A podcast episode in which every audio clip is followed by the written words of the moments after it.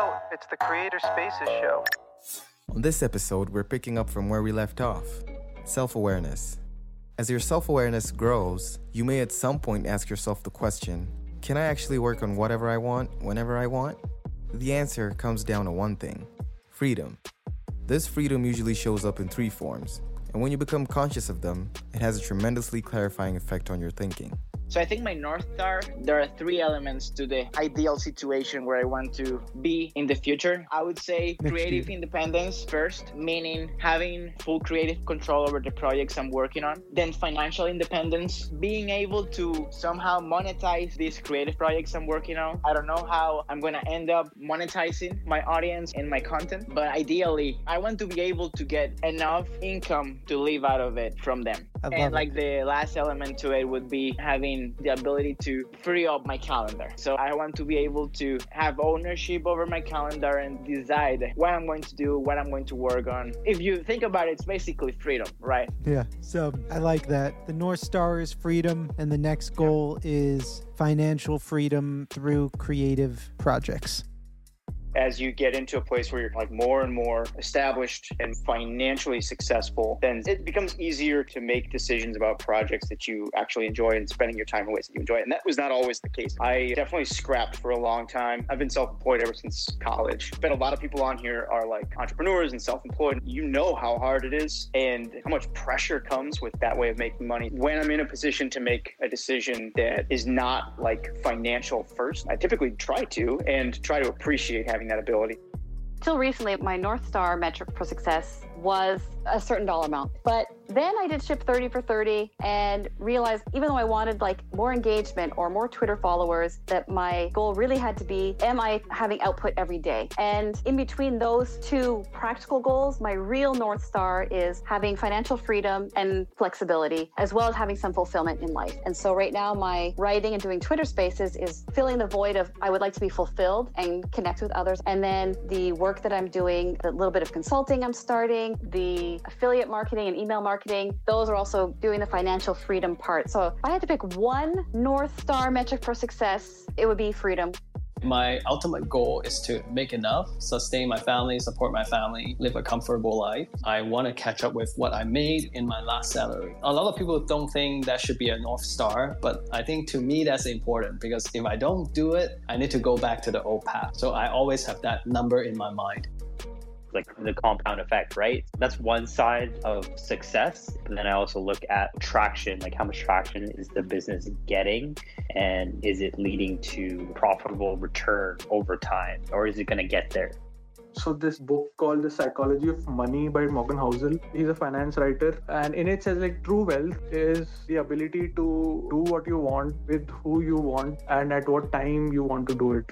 That's my North Star matrix to have that freedom to work on the project that I want to work with the people I want to work with and whenever I want to work. And basically, all this comes from being able to make money as a creator. So that's like my North Star being able to fund my basic lifestyle through my creations and then work on interesting problems and interesting projects So for the year, I have the personal objective of going to 10k MRR. I had another one which was to grow to 5k followers on Twitter. About the revenue, I think it will be very difficult to reach it.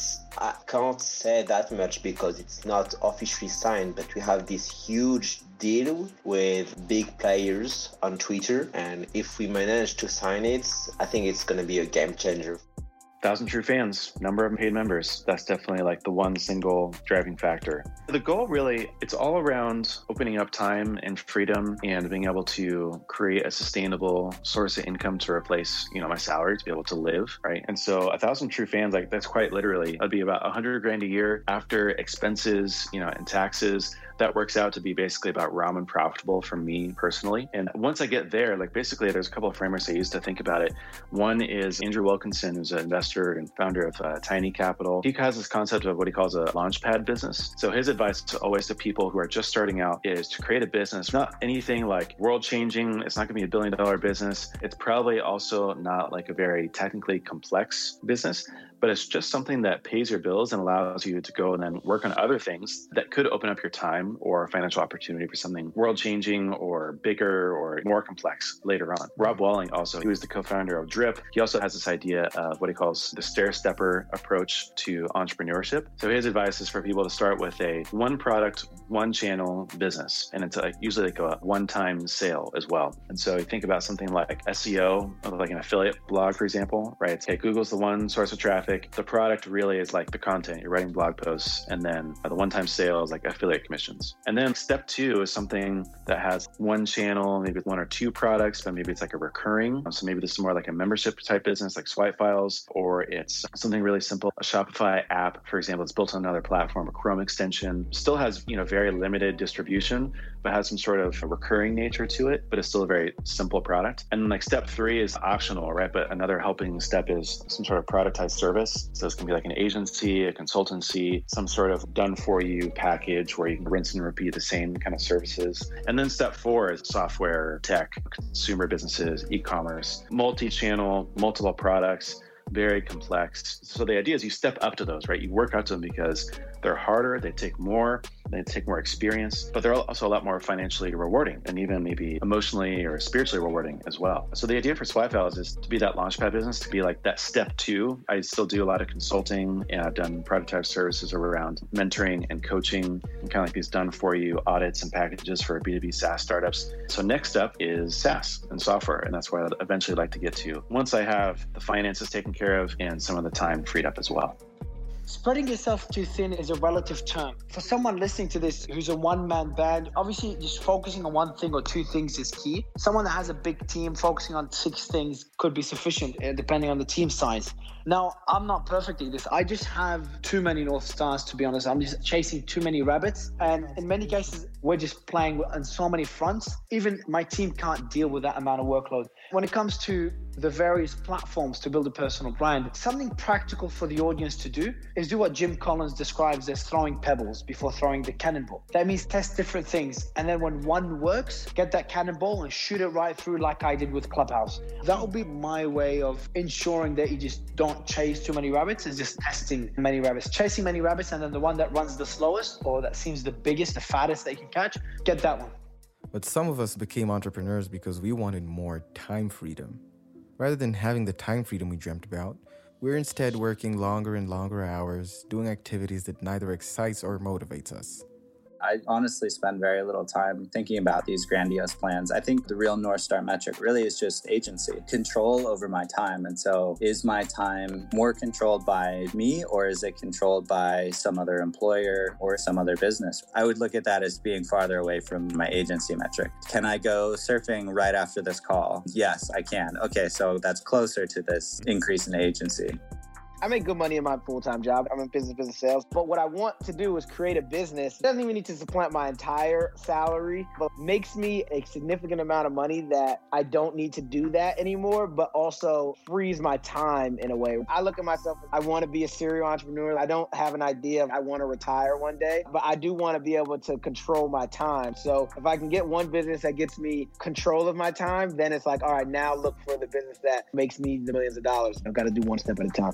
I believe success in this business is going to be when it reaches a point where my presence is not needed and everything still flows like clockwork, which is going to take a lot of time because I'm a one man army right now. But I know once I get everything done, the automations, the workflow, it's going to be easier to train people to learn how to do what I do. And then the business can run by itself. And I believe once I get there, I can focus on my music without stressing about anything else. Yeah, so it's time flexibility or time freedom in the sense that I want to get to do what I want to do whenever I want. For example, if I'm in the middle of a workday, let's say a Tuesday, and I have to go to a doctor's appointment at 11 a.m., which is normally a time that everyone is at the office or something like that, I can just go and that's it.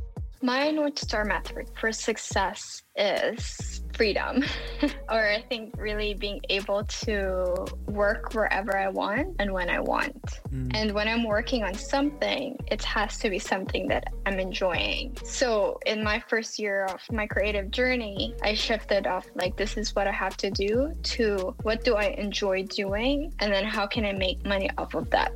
It's not having to get a nine to five. That's my absolute dread in life is having to work nine to five for somebody else at a company that I don't like. I've done that before and it just absolutely crushes my soul. Freelancing is completely different for me because I make my own hours. I have the power to fire a client if they're making my life miserable. It's very independent, which I really like. And also with freelancing, I'm doing exactly what I love to do, which is making websites. Yeah, my North Star is never having to get a nine to five ever again. And I don't need to be super rich. If I can spend the next 10 years just doing what I'm doing now and making enough to live a comfortable life, like I'll be happy with that. Awesome. Yeah. It's funny because my current goal is to get a nine to five. Why do you want to get a nine to five? The trade off in terms of ability to leverage income versus upside mm-hmm. seems like a really positive one. And it would allow me to focus on building more of an audience and doing more of the creative, creator like stuff and putting out content without worrying about monetizing it immediately. I see.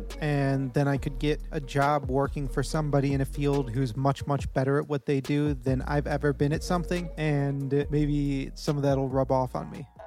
So, when you start hitting barriers, you can bring your focus back to expanding these freedoms and find that your decisions, actions, and communication become clearer and you experience continual growth. I mean, who doesn't want that?